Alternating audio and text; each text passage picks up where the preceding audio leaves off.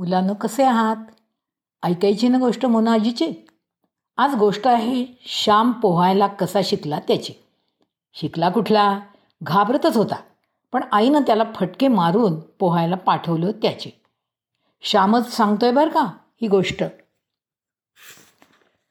आमच्या कोकणामध्ये पावसाळ्यात विहिरीत तुडुंब भरलेले असतात. हाताने सुद्धा पाणी घेता येतं इतक्या.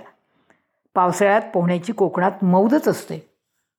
नवीन मुलांना यावेळेसच पोहायला शिकवतात. नवशिक्याच्या कमरेला भोपळा किंवा काहीतरी असं बांधतात आणि त्याला देतात विहिरीत ढकलून. विहिरीत पोहणारे असतातच आणि मग त्याला हळूहळू ते पोहायला शिकवतात. मला दुसरे पोहत असले म्हणजे मजा बघायला आवडायचं पण स्वतः मात्र मला नव नव्हतंच पोहता येत. मला खूप भीती वाटायची. आमच्या शेजारची लहान लहान मुलंसुद्धा धडाधड उड्या टाकत परंतु मी मात्र भिक्री भित्री भागूबाई माझी आई पुष्कळाला म्हणे अरे श्याम पोहायला शिक. ती लहान लहान मुलं पोहतात आणि तुला रे कसली बु भीती? तुला बुडू देतील का कोणी?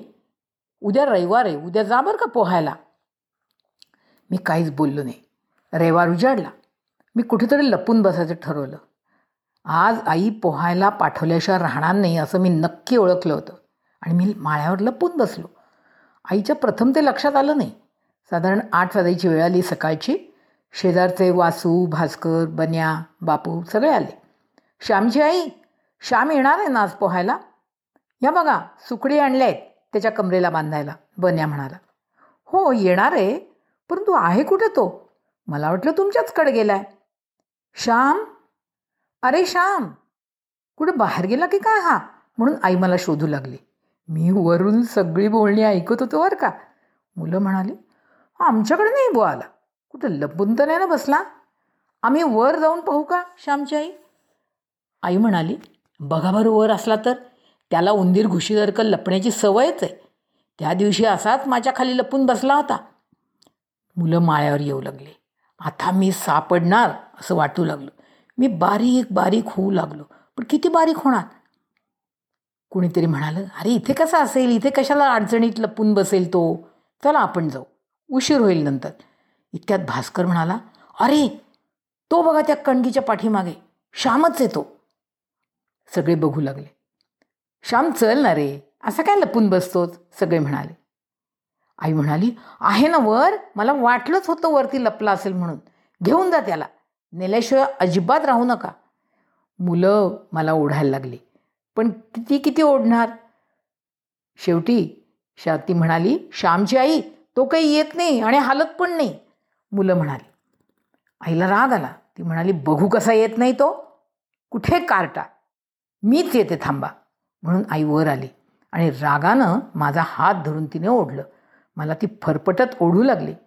तरी मी हटूनच बसत होतो. एका हातानं आई ओढतीये दुसऱ्या हातानं ती शिपटीने मला मारू लागली.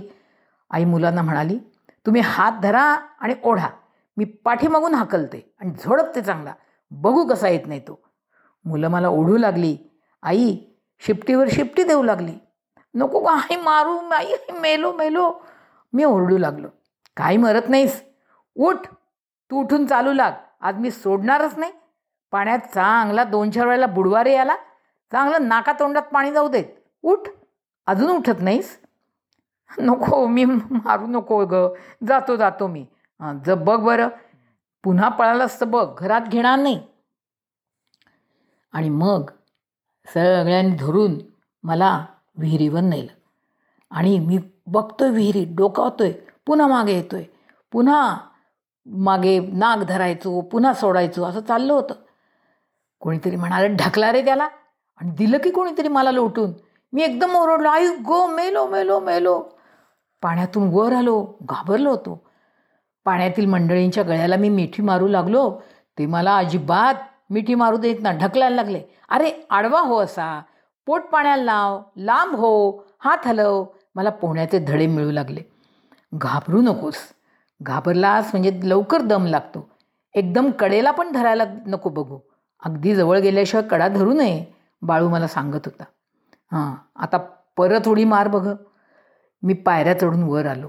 नाक धरलं पुढे मागं करत होतो. शेवटी टाकली एकदाची उडी शाब्बास रे श्याम. आता आलंच बघ पोहणं. भीती गेली की सारं आलं. बाळू म्हणाला आणि मग खरंच माझी भीती गेली? मी दोन तीन वेळेला उड्या मारल्या. आणि मग संध्या दुपारी मी घरी आलो. आणि मग आईने मला माझं डोकं पुसलं. आणि सगळी मुलं निघून गेली. मी जरा घरात रागावलोच बसलो होतो बरं का. जेवणं वगैरे झाली आई जेवायला बसली होती. मी ओसरीवर होतो. इतक्यात श्याम अशी आईने गोड हाक मारली. मी आईजवळ गेलो म्हटलं काय गं? रागानेच म्हटलं. आई म्हणाली ते दही घे बरं. तुला आवडतं ना खाऊन टाक. माल नको जा. सकाळी मार मार मारलंस आणि आता दही देतेस. मी रड रडवेला होऊन म्हणालो हे बघ माझ्या अंगावर अजून वळ आहेत आईचे डोळे भरून आले. ती तशीच उठली. तिच्याने भात गिळवेना. ती हात धुवून आली. आई तशीच जेवण पुरे न होता उठली हे पाहून मला वाईट वाटलं. आईनं तेलाची वाटी आणली आणि माझ्या वळांना ती लावू लागली. आई रडवेली होऊन म्हणाली श्याम तू भित्रा आहेस असे का जगाने तुला म्हणावं? माझ्या श्यामला कोणी नावं ठेवू नयेत. श्यामला कोणी नावं ठेवू नयेत म्हणून मी त्याला मारलं श्याम. तुझ्या आईला तुमची मुलं भित्री आहेत असं कोणी म्हटलं तर ते तुला आवडेल का? ते तुला खपेल का? तुझ्या आईचा अपमान तुला सहन होईल? माझ्या मुलांना माझ्या मुलांचा कोणी अपमान केला तर ते मी सहन करणार नाही.